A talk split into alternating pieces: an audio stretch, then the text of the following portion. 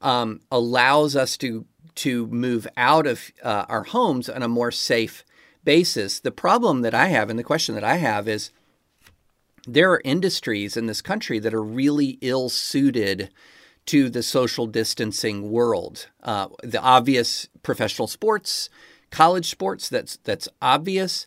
Uh, another thing is, you know, restaurants. I mean, these are high, uh, low margin businesses. Like they need all their tables, and when how are we going to have restaurants thrive if people are keeping their distance from each other? But I, I think it's going to end up with a lot of masking that is not something Americans are used to, especially in the big cities. It's going to be a lot of distancing that Americans have never been used to.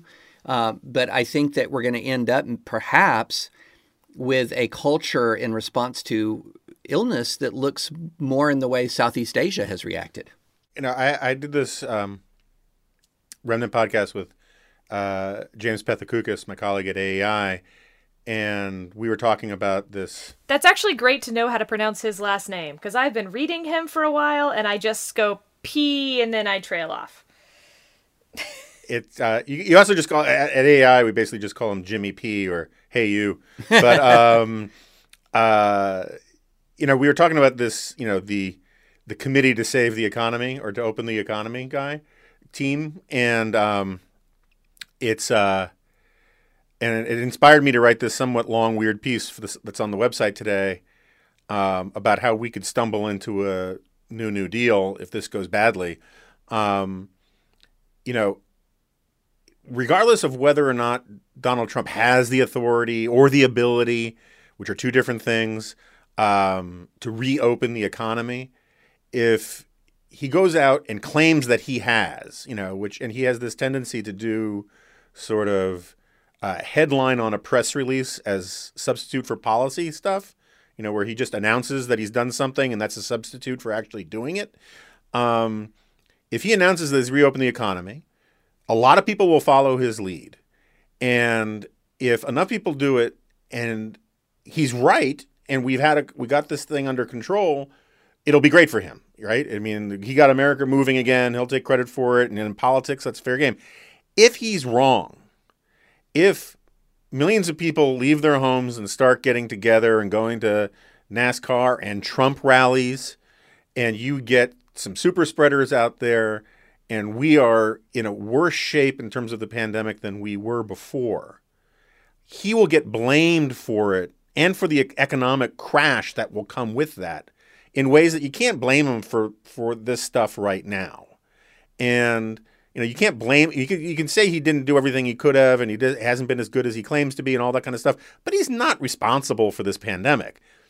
If he sends everybody back out there, like if he blows the whistle and everyone charges out of the trenches into the machine gun nest of of COVID, and you have really bad consequences for it, then he owns it.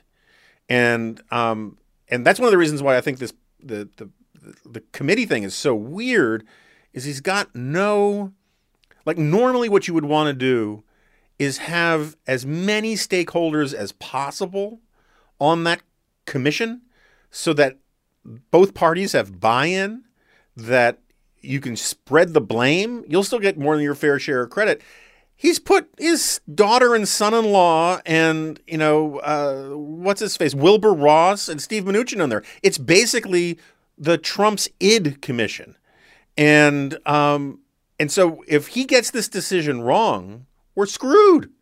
And he's screwed. And if that happens, you could see Biden winning, or whoever the Democrat ends up being, because who knows, uh, winning in a massive landslide that uh, gives the Democratic Party all of the power they need to do what they've been trying to do for a century, which is have another New Deal. And I think the stakes of this politically and economically, of, of Trump getting something like this decision right, I'm not even sure it's dawned on the White House the the stakes involved.